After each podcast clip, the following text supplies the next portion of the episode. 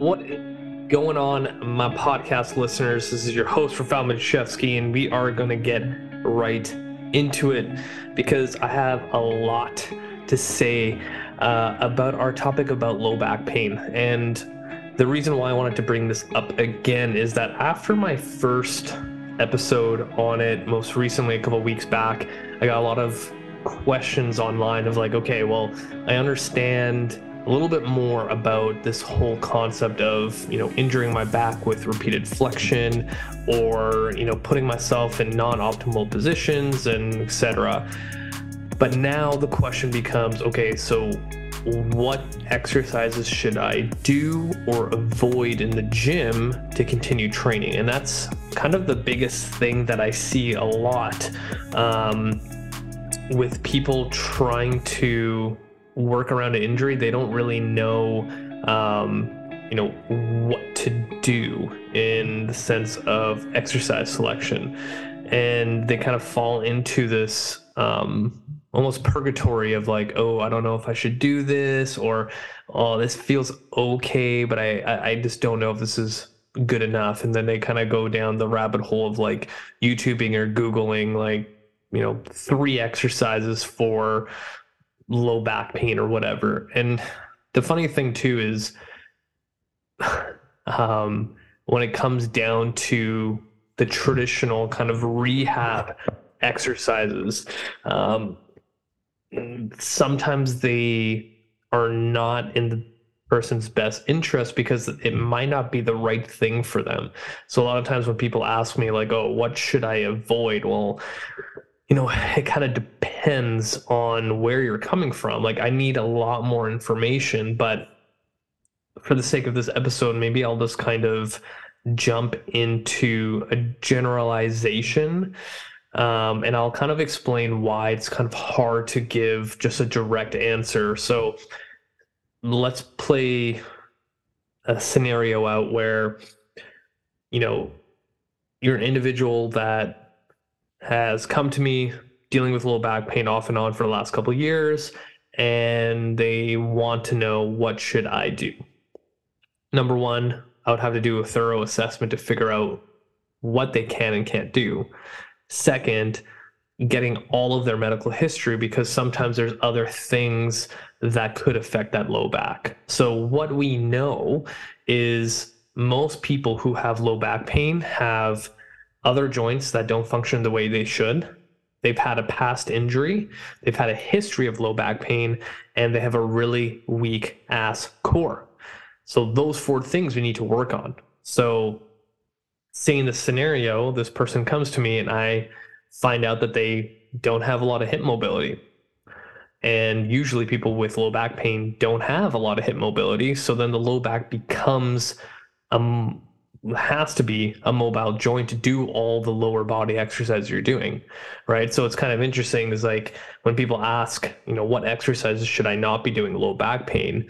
And generally they think you know lower body exercises would be okay because that's their lower body not their low back. They would kind of stay away from you know back extensions deadlifts um you know anything involving like a really advanced core exercise but what most people don't know is that a lot of lower body exercises require a lot of hip mobility. And when you don't have it you're going to get it from somewhere else and it's usually your lower back. So say this individual has limited hip mobility what i would then do is okay well one, let's look at your program. And a lot of times people will have squats, for example. And usually, when people lack hip mobility, they usually lack hip internal rotation, and a squat requires a lot of it. And when we look at the person's squat mechanics, a lot of times um, they kind of get to a certain descent and either they kind of tip their body forward almost like a good morning and then they come out of it or they just do quarter squats the whole time. And usually this individual also when they squat will be doing back squats. And I have spoken on this topic so many times that I think many of you will know that if you are dealing with low back pain or you've had a history of low back pain and right now you're not in a flare up or anything, the back squat should be the last thing you should be doing. And once people kind of understand and kind of get over this, you know, I'm married to one exercise and I have to do it, things in life become so much easier. And if you truly want to see progress in the gym and in your body, then it becomes a whole nother conversation because a lot of times people just think that, oh, in order to get strong or see my results, I have to do this exercise. And that's far from the truth. You know, like sometimes your anatomy does, is not built for a specific exercise. So you have to just move on. Like, that's it. And sometimes it's like risk over reward. The average person is probably married, has some kids, has responsibilities, has a job that may be active or not active, whatever it is. And at the end of the day, you don't want to be lugging around a low back injury when you still have to go home, do chores, pick up your kids, play with them, and all that kind of stuff. So, really, like, what's the purpose behind back squatting or using any other like exercise out there that's not providing any purpose in your life? So this is kind of like bigger picture stuff. But for some reason, people are like, oh, I have to do the back squat. I have to do the bench press. I have to do the deadlift. When there's like so many other things out there that you could do to develop your legs and not, you know, have a flare up on your low back. But um, with the back squat specifically, when you look at, you know, all the prerequisites that are needed, like one, you need a lot of thoracic extension and mobility. You need enough shoulder mobility to actually hold the bar. You need enough hip mobility to actually get lower. You need enough tibial rotation in your knees in order for the hips to go down and for you to descend deep enough. And you need adequate ankle dorsiflexion. And on top of that, you need to have a core that's functioning to actually get out of the squat itself. And I would say 99% of the people watching and listening probably don't have all those things. So you're coming in a exercise at probably like 30% and you're probably going to get only 30% out of the exercise because you and I both know if I asked you this question like in the past 5 years has your back squat numbers actually gone up drastically? The answer is probably no. Like that's your metric. Are you actually getting the benefit of the exercise? Are you getting stronger with the back squat? You're not. So maybe there's other things out there that could give you the benefit of what your goals are than just sticking to one particular exercise over and over and over again and you're not getting anywhere. Like it's a dead end. Whereas say we give you a barbell split squat. Might be a little bit better on the back but when you think about low back pain um, other exercises to kind of avoid that require a lot of hip mobility back squats is number one. Deadlifts is the other one. I can't you know count how many times i've had someone come in dealing with low back pain and we go over their programming and you know they deadlift. I I fucking love deadlifts. Like that's that's my jam. But I'm not gonna, you know, force a square peg through a round hole nonstop.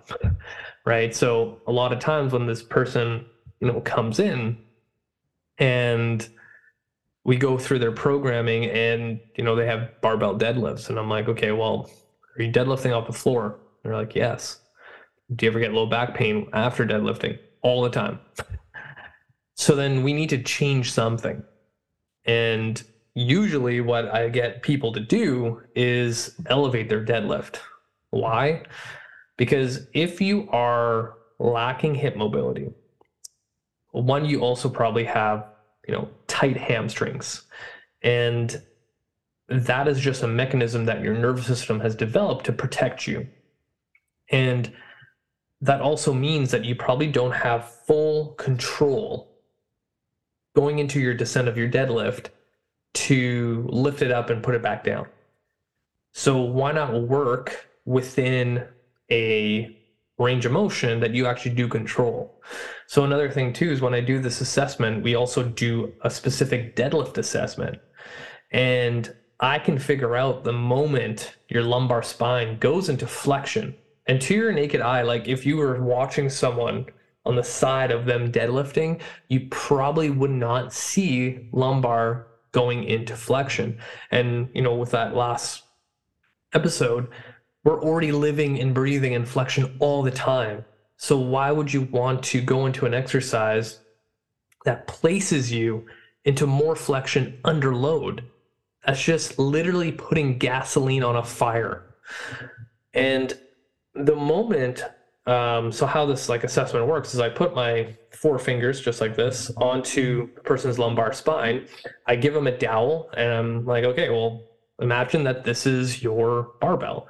I want you to slowly lower it down into your descent and I'll tell you when to stop. And you know, I'm holding and as they're going into their hip hinge, the moment my fingers start separating, that's the moment where your vertebrae that are stacked on top of each other are now going into flexion. And the moment I say stop, that dowel, your fake barbell, is a lot higher than what you normally pull from from the floor. And it's usually around knee height. So now you're almost going to be doing rack pulls. But what I try to educate people on is that what, like, one, the, the question is like, okay, why are you deadlifting?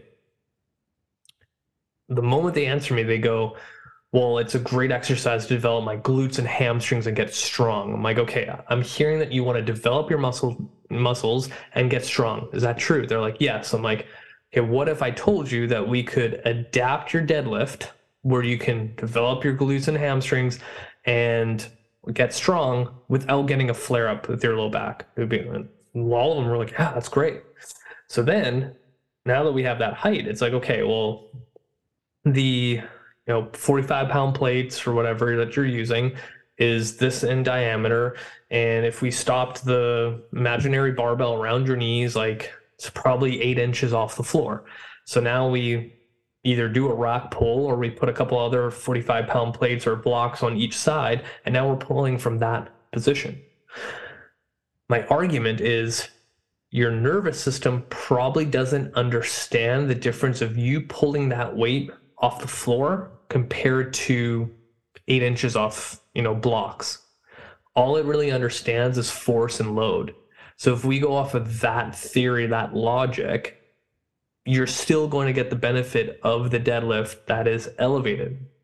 Unless you told me that I'm competing in a powerlifting competition and I have to deadlift off the floor, then we have a whole nother scenario.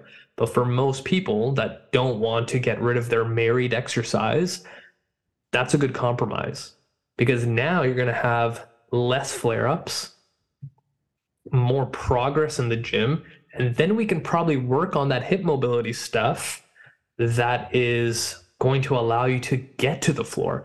I do this with all my clients and I tell them like, you know, this is a good starting point. My goal for you is to actually get you deadlifting off the floor.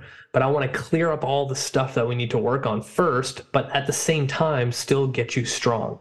And they're like, okay, yeah, that's awesome. And that's like individualized programming. This is where so many people get it wrong. They just go find something on the internet and just apply it blindly. Like, there's nothing in this life where that works.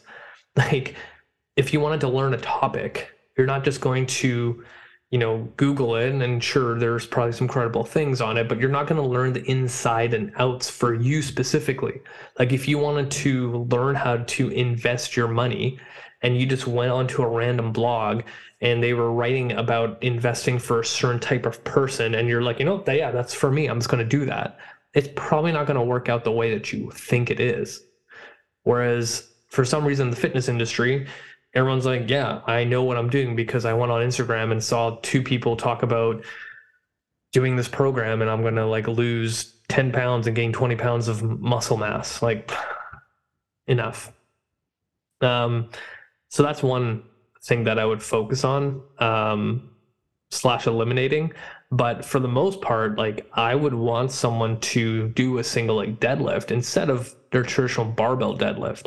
And the reason why this particular exercise would do so well for someone with low back pain is that it teaches them how to stabilize it.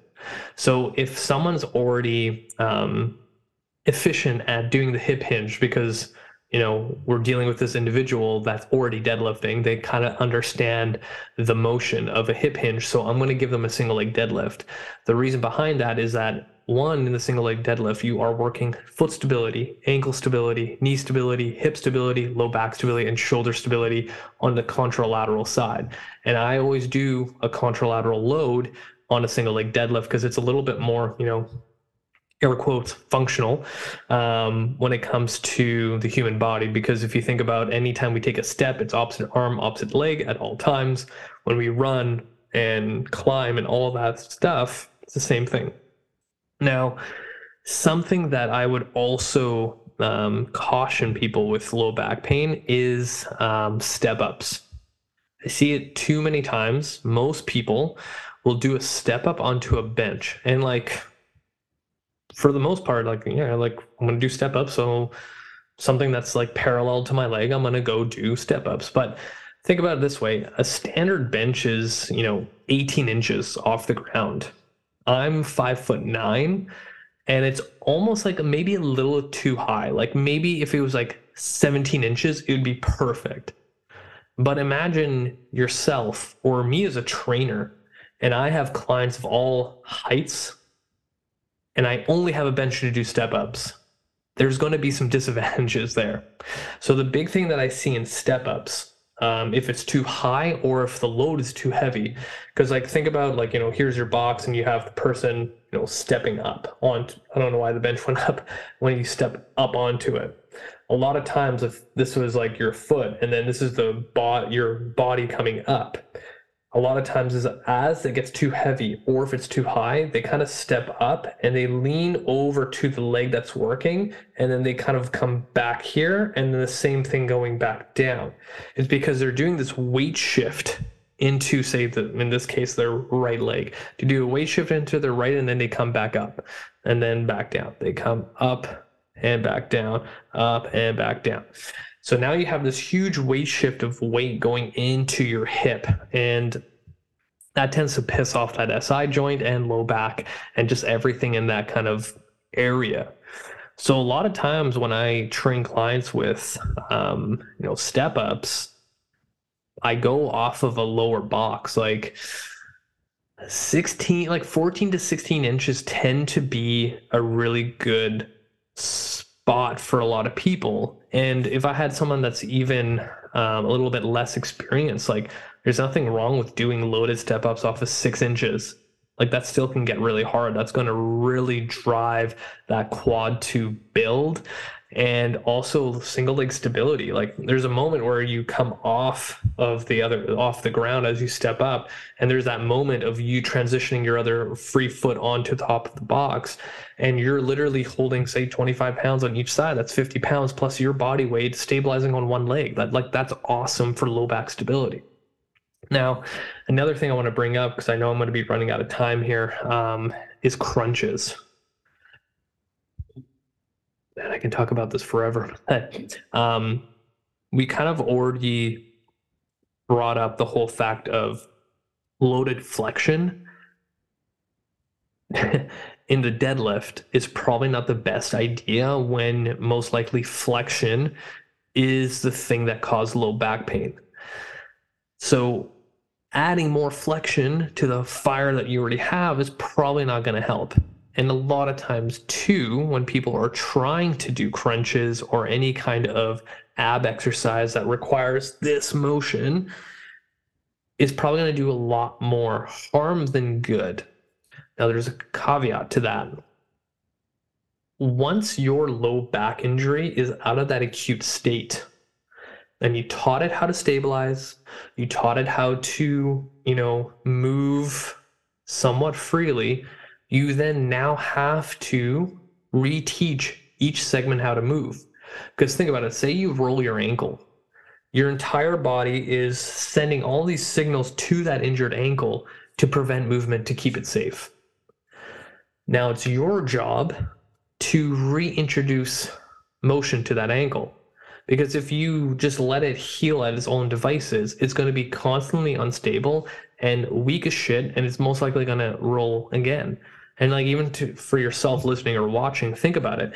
If you're a type of person that rolls their ankle a lot, you probably need to strengthen that ankle in order for it to not roll again. Just like low back pain, people, once you injure your back once, 100% you're going to injure it again.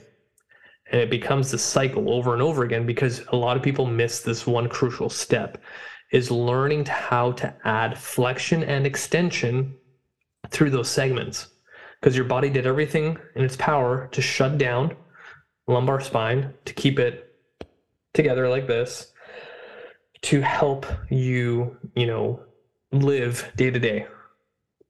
A lot of times when people reach down to go grab something, they're like, oh, my back. But common sense and training principles says that you should probably train your spine into those motions. Now, it's really hard for someone to do this on their own without any kind of guidance. Because if I have a lumbar spine that hasn't moved properly in so long, the chances of you actively getting it to move is probably slim to none. You're probably going to move in other segments that are already hypermobile because they've had to adapt.